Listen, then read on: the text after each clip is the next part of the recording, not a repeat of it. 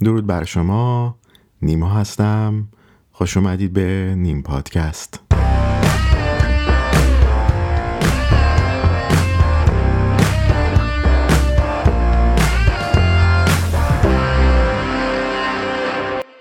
برت واینستین یک زیستشناس تکاملی اهل ایالات متحده امریکاست که در دنیای علم و دانش و همینطور در دنیای پادکست بسیار شناخته شده است.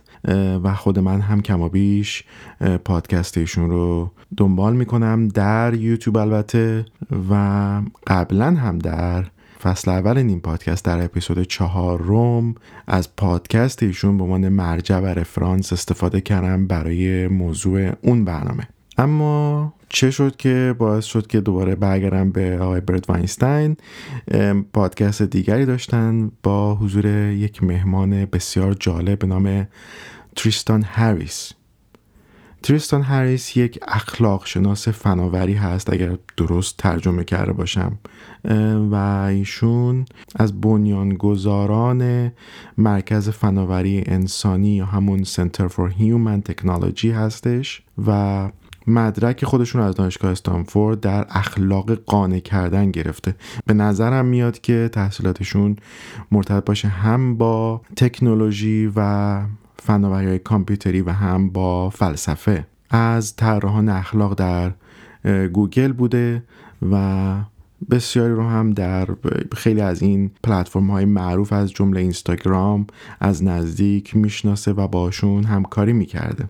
اما موضوع این پادکست یکی دو ساعته حول محور شبکه های اجتماعی خصوصا فیسبوک و توییتر و همینطور یوتیوب بود و ارتباط اونها با مسئله هوش مصنوعی و همینطور اخلاق و همینطور کسب درآمد از طریق این پلتفرم ها اون چیزی که باعث شد که من خیلی توجه هم بیشتر از حد معمول به این پادکست جلب بشه و دوبار و سه بار این برنامه رو با دقت گوش بدم این بود که موضوعی که در این برنامه مطرح شد یا موضوعاتی که در این برنامه مطرح شدن رو حالا در یک مورد به صورت خیلی خاص در فصل اول این پادکست در اپیزود اول راجع به فلسفه دیوید هیومی صحبت کردم تفاوتش با فلسفه عرستویی به این معنا که برای عرستو ذهن آدمی مغز آدمی همه کاره بود از جمله برای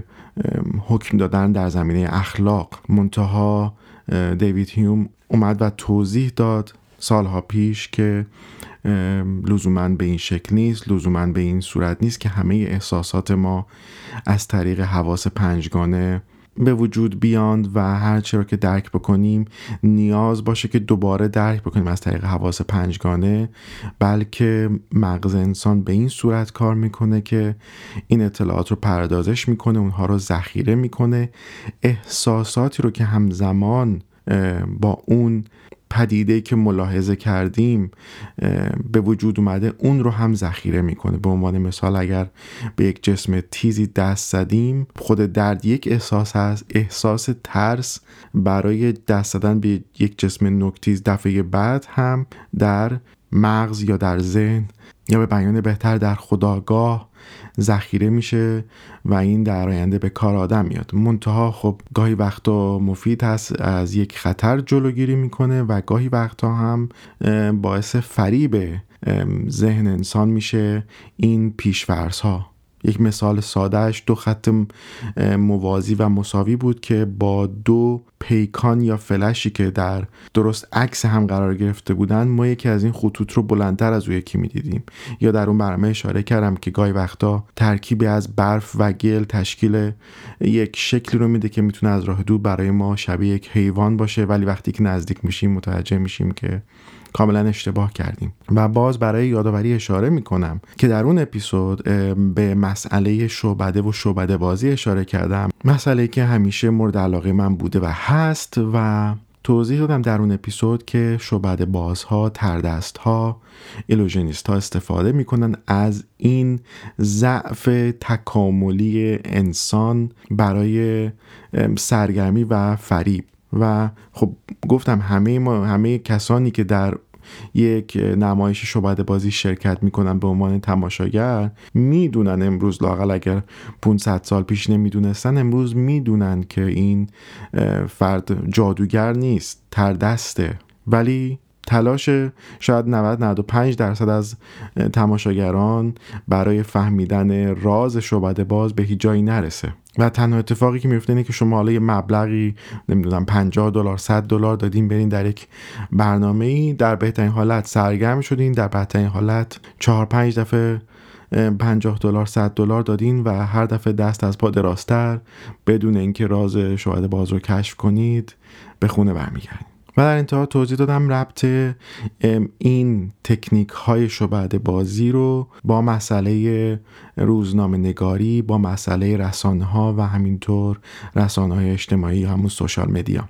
و میشه گفت اکثر اپیزودها در فصل اول نیم پادکست بر پایه همین موضوع و یا همین اصل استوار بوده. خصوصا اون قسمتی که راجع به مایکل جکسون صحبت کردم نمونه ای بود که آیا ما می‌تونیم به چشممون اعتماد کنیم به ذهنمون اعتماد کنیم یا خیر؟ فریب انسان بسیار راحته. خب من که توضیحات خودم رو در اون برنامه ها دادم. حالا می‌خوایم ببینیم که منطق و فلسفه اخلاق آقای هریس چگونه است؟ همطور گفتیم ما یک اپلیکیشنی داریم یک صفحه داریم یه وبسایت داریم مثل فیسبوک مثل توییتر حالا شما اسمش رو بذارید X گوگل. خب اینها این وبسایت ها رو در راه رضای خدا که درست نکردن اینها این کار رو انجام بدن برای کسب سود و منفعت تجاری. منتها مدل تجارت یک, یک مقدار که چه کنم خیلی در سوشال میدیا ها تفاوت داره با آنچه که در تجارت سنتی اتفاق میفته. نمی‌دونم چند نفر از شما شنوندگان و مخاطبان این پادکست شما خوبان نازنینان فیلم ترومن شو رو دیدید با حضور جیم کری. و موضوع این بود که یک انسانی در یک دنیای سینمایی حضور داره و خودش نمی‌دونه که در این دنیای سینمایی حضور داره. هر چیزی که برای او زندگیش هست و طبیعی هست برای ما بقیه دنیا یک سریال هست به اضافه تبلیغاتی که در این سریال گنجانده شده. و این باعث میشه که کم کم ترومن یه ذره به فکر فرو بره که چرا این اتفاقات داره میفته چرا بعضی موقع ها conversation یا اون مکالمه با فرد مقابل با دوستش با همسرش خیلی یک روند منطقی نداره. این جواب ها با هم دیگه معادل نیستن. این اپلیکیشن ها این social media ها این فیسبوک ها و توییتر ها و اینستاگرام ها و تیک تاک ها یک واقعیت Truman Show یی به همه هدیه دادند اگر بخوایم خیلی مؤدبانه بگیم که به شدت براشون سود آوره و این سود آوری بر اساس حضور مداوم شما در این پلتفرم ها اتفاق میفته با واقعیتی که شما دوست دارید نه واقعیتی که واقعا وجود داره. به چه معنا؟ یه مثال ساده می‌زنم. همین عکس هایی که همه ماها از خودمون در این سوشال مدیا ها در اینستاگرام و فیسبوک و این منتشر می‌کنیم. هممون خوب می‌دونیم که اینها سلفی هایی هست که از چند تا فیلتر رد شده.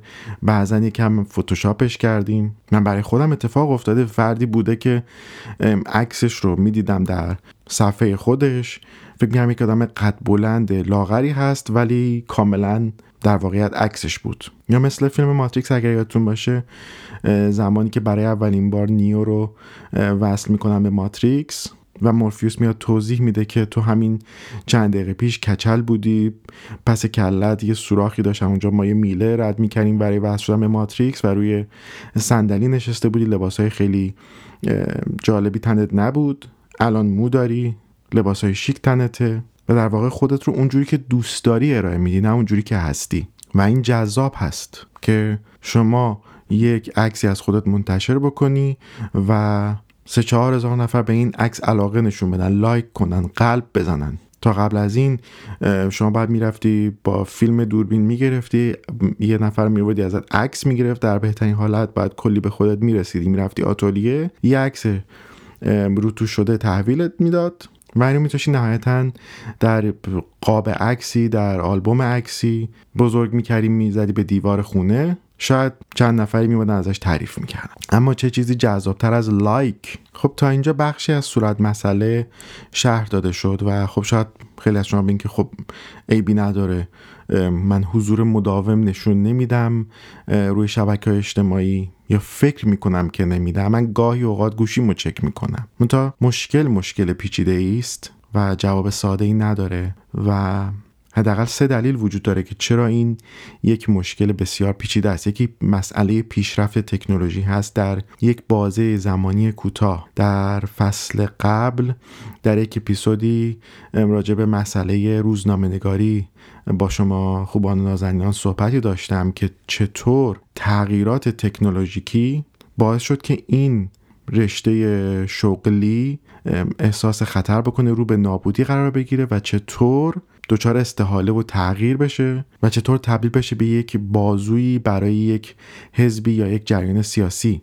یه مسئله دیگه که خب خیلی من نمی‌تونم راجبش صحبت بکنم نوع طراحی این نوع اپلیکیشن ها و وبسایت هاست که به خودی خود جذاب هست. حالا از مسئله رنگ از مسئله شکلی timeline یه مسئله ای که وجود داره در مورد timeline هست که کسانی که مثل من خیلی قدیمی بوده باشن در فیسبوک می‌دونن که خیلی طول می‌کشید تا timeline عوض بشه موضوع جدیدی بالا بیاد. به اینکه خب اولا خیلی همون حضور مداوم در اون زمان به اون صورت نداشتیم و هنوز پای خیلی از صفحات و رسانه ها باز نشده بود که تبدیل به یک مرکز خبری 24 ساعت هفت روز هفته بشه فیسبوک و همینطور توییتر. یعنی شما از همه جای دنیا بیخبر باشین.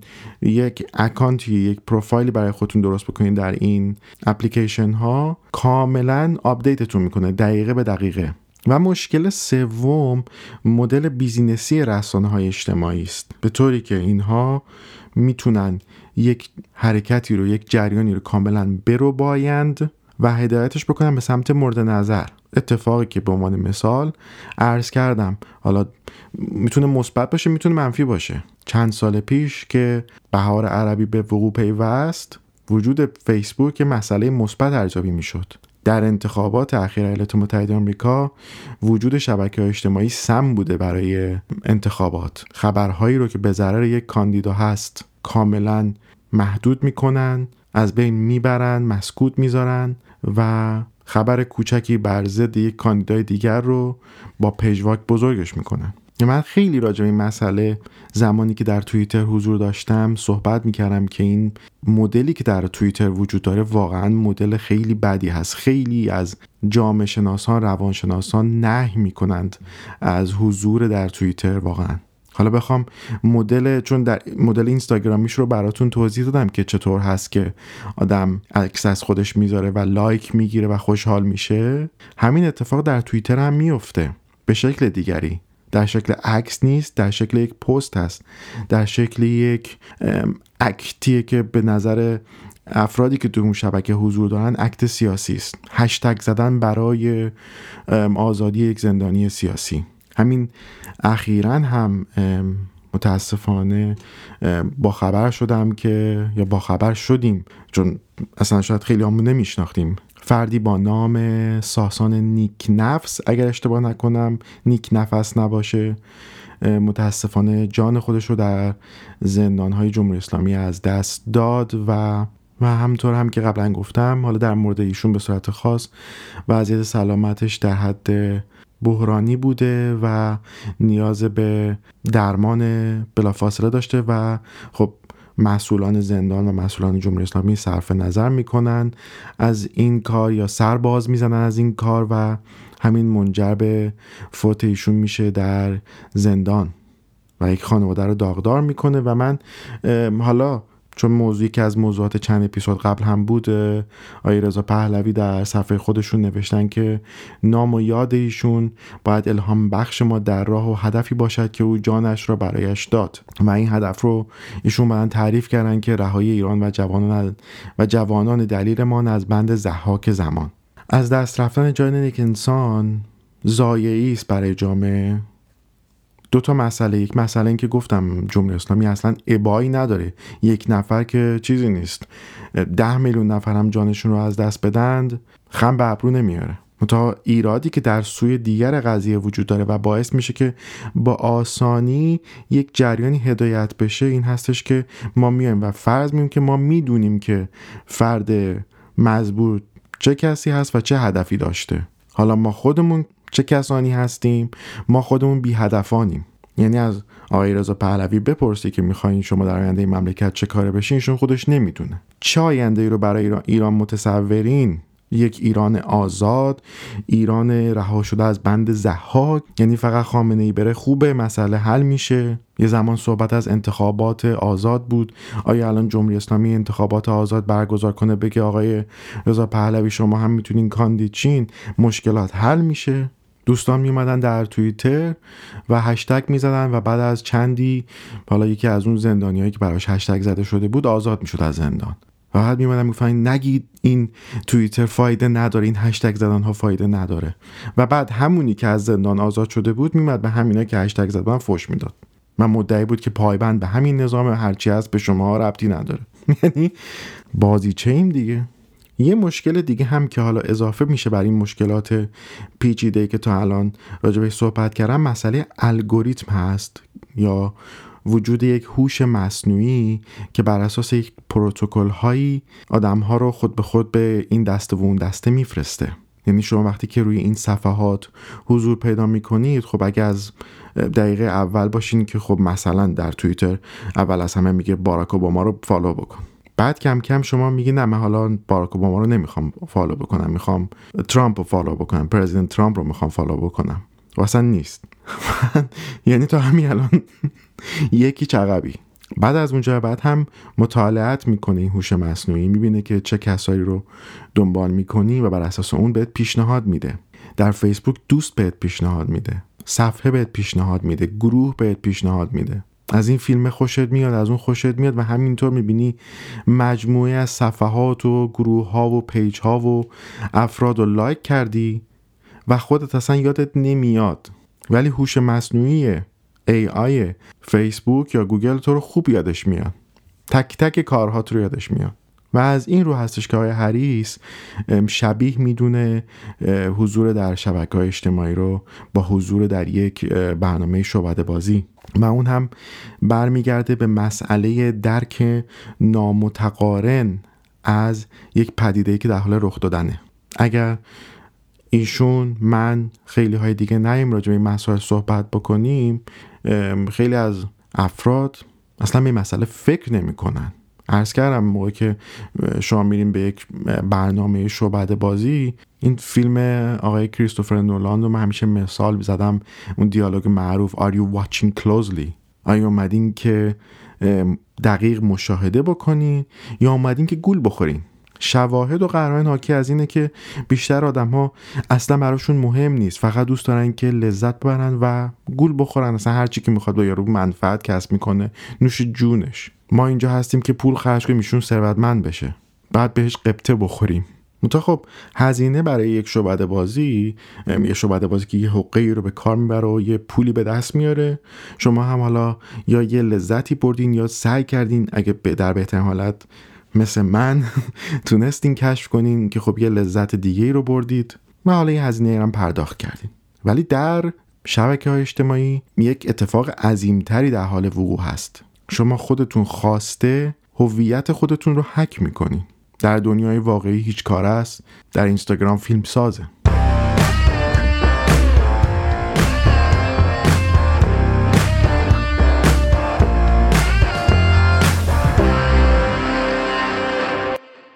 آدمهایی هستن.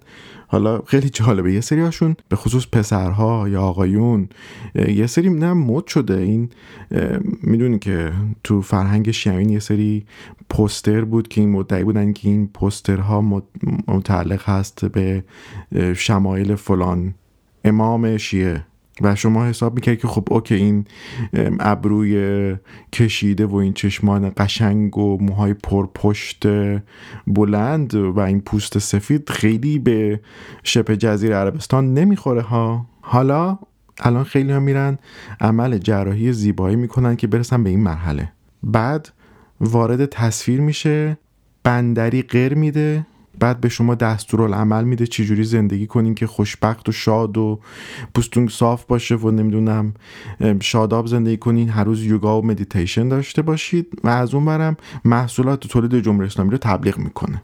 میگم این جریان دیگه این پدیده است برای من و شما قابل کنترل نیست چون ما user های منفرد هستیم. ولی اون طرف مقابل اون پشت پرده اون تردستی رو که ما نمی‌بینیم اونجا داره برای شما آماده می‌کنه. مجموعی از این افراد رو حالا این در اینستاگرام فارسیش هست که همه با این شکل و شمایلن همه هم پولدار و خوشبخت. مدل آمریکاییش یه جور دیگه است.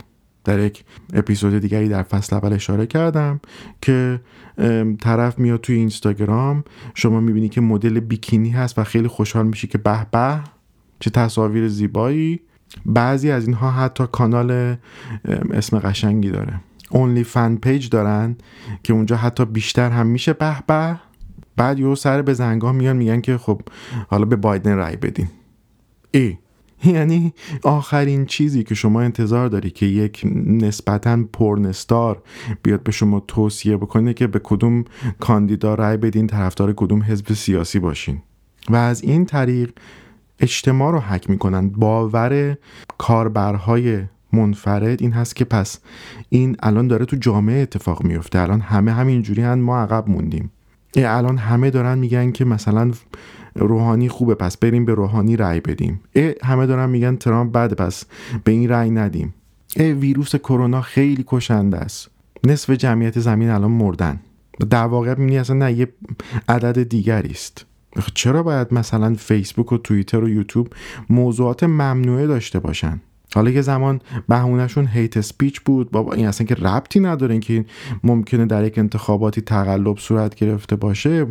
آیا امروز که حالا گندش در اومده این ویروس از آزمایشگاه در اومده خب چرا یک سال پیش نمی‌شد راجبش حرف زد؟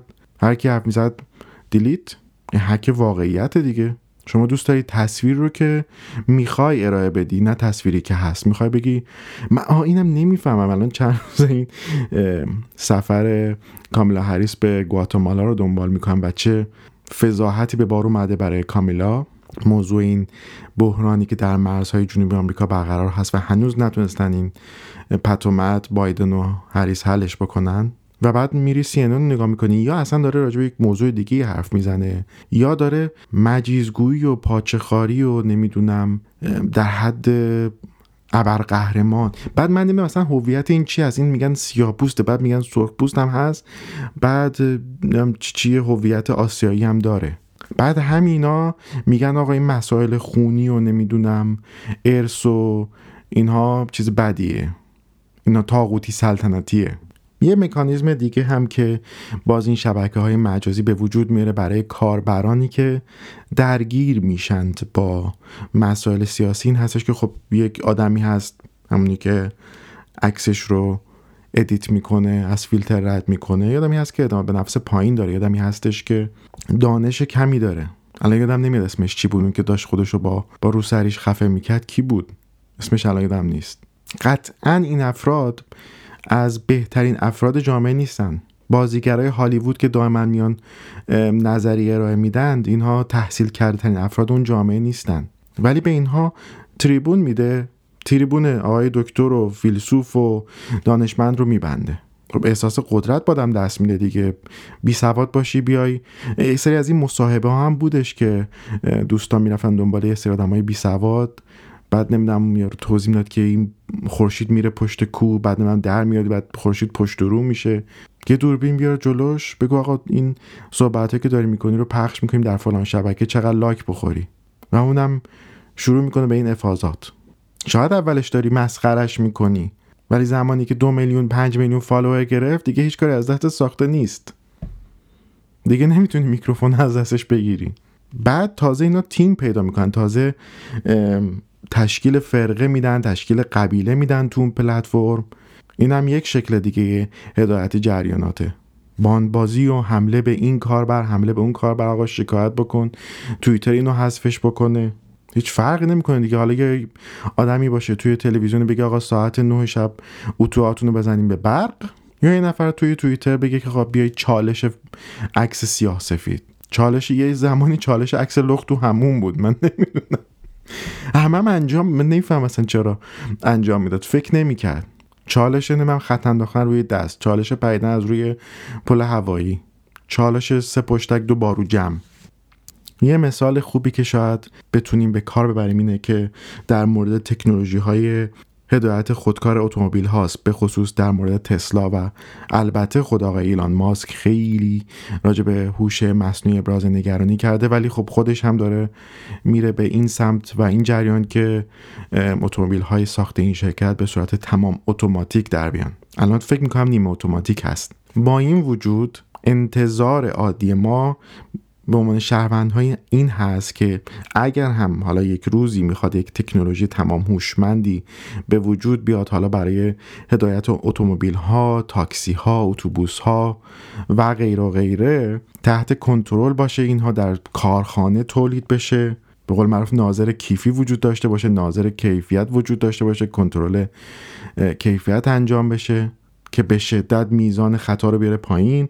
قوانین راهنمایی رانندگی باید بروز بشه. توسط نمایندگان مردم در مجلس و رئیس جمهور حالا مملکت نخست وزیر اون مملکت. همینطور قوانین جنایی باید تغییر پیدا کنه در صورت بروز یک تصادف. و بعد پروتکل هایی نوشته بشه برای هوش مصنوعی. که اگر یک هوش مصنوعی جان یک انسانی رو جان انسانهایی رو آقا اصلا فردا هوش مصنوعی دلش خواست که همه ماشینا رو بکوبه به هم. چیکار باید بکنیم؟ شما فکر کنید همه اینهایی که ما توضیح دادیم در دنیای سوشال مدیا به جای اینکه در کارخانه تولید بشه در خانه داره تولید میشه. من تولیدش بکنم به عنوان مثال. کدوم از شما جرأت می‌کنین سوار ماشین بشین با من بیاین یه سفر بریم ییلاق یک ماشینی تولید کرده دنیای مجازی ماشین های اتومبیل هایی تولید کرده که اینها ترمز نداره دیگه. فقط فرمون داره. و باید امیدوار باشیم که با کمک همین فرمون بتونیم کنترل رو از دست تولید کنندگانش از دست هوش مصنوعی گرفته و بتونیم این جریان رو به سمت درستی هدایت بکنیم. تا همین امروزش خسارات زیادی به جامعه وارد کرده که برامون ملموس نیست. خسارات زیادی رو وارد کرده. این سوشال مدیاها به اضافه هوش مصنوعی معلوم نیست که تکلیف آینده ما چه خواهد شد. خیلی از یک چیزی که خیلی فان بود پدیده ای که خیلی لذت بخش بود تبدیل شده به یک خطر بالقوه و در بعضی موارد بالفعل و نظرم میاد که امثال آقای هریس امروز بسیار هم و همینطور آقای ایلان ماسک و واینستاین و بسیاری که روی مسئله دارن کار می‌کنن وجودشون واقعا ضروری هست برای آگاهی بخشی که ساده نگیریم. امروز مسئله سوشال مدیا رو بحث حالا میگم در انتهای به همه رسید به اینجا که آیا باید آنپلاک کرد آیا بعد از این شبکه های اجتماعی خارج شد. لاقل به این دلیل که به خاطر اینکه امروز همونطور که باز توضیح دادم اینه که دو تا مسئله داره اتفاق میفته. یک مسئله اتل... اگر یادتون باشه در مورد انتخابات در اپیزود گذشته توضیح دادم که اینکه شما برین یه تیکه کاغذ رو بندازین توی یک صندوقی این شرط لازم برای دموکراسی نیست. شما باید اطلاعات زیادی داشته باشین اطلاعات درست باید داشته باشین. اطلاعات غلط شما رو به سمت انتخاب غلط می‌بره. و مسئله مهمتر مسئله آزادی بیان هست. اگر یه فردی نتونه اصلا اطلاعاتی رو حالا چه درست چه غلط بده در واقع یک شرکتی به اضافه یک هوش مصنوعی که در اختیار داره داره برای همه ما تصمیم می‌گیره با این توهم برای ما که فکر کنیم ما داریم تصمیم می‌گیریم. عین ترومن شو. ما فکر می‌کنیم که داریم زندگی می‌کنیم ما فکر می‌کنیم که داریم تصمیم می‌گیریم ما فکر می‌کنیم که داریم انتخاب می‌کنیم ولی در واقع داریم انتخاب میشیم برای گروه های مختلفی که قبلا برامون انتخاب کردن. حالا تفاوتش چیست؟ تفاوتش این است که در جمهوری اسلامی شما می‌دونی که آقا اینهایی که آزادی بیان رو محدود کردن اینهایی که آزادی دسترسی به اطلاعات رو محدود کردن یا از بین بردن به صورت کلی امکان ارتباط رو می‌خوان از بین ببرن. چند وقت دیگه صحبتش هست که تمام پیام های خارجی رو فیلتر بکنن. ارتباط قطع بشه به کلیه. کره شمالی. دوستانی همه در 96 زحمت کشیدن. عرض کردم کره شمالی شدیم. حسش نکردیم. تفاوت این شرکت های بزرگ فناوری با مسئولان حکومتی کشور این هستش که اونها چه بخوان چه نخوان مسئولن. حالا اگه ابا ندارن که بسیاری رو بکشند زمانش که برسه دادگاهی که برگزار بشه محکوم میشن. ولی الان آزادی بیان محدود شده از طرف کسانی که نه خودشون رو مسئول می‌دونن و نه جوابگو هستن. میگه آقا این شرکت خصوصی منه. یه پلتفرم زدم.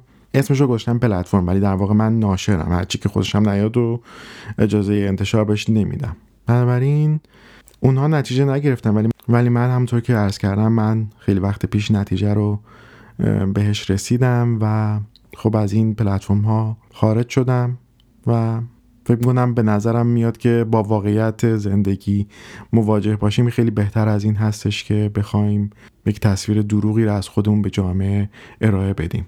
نکته آخرین که به نظر میاد امروز صحبت سر این هستش که پادکست ها خصوصا پادکست هایی که مهمان در اونها حضور داره جای بهتری به نظر میاد برای تبادل نظر در زمینه مسائل مختلف خیلی خردمندانه تر هست حضور در پادکست یا حالا در گذشته وبلاگ بود و از همین رو هستش که برای من افتخاری اولا که تک تک شمایی که به این برنامه توجه می‌کنید به این برنامه گوش می‌کنید و دیر یا زود نظرات خودتون رو هم با این برنامه در میون می‌گذارید.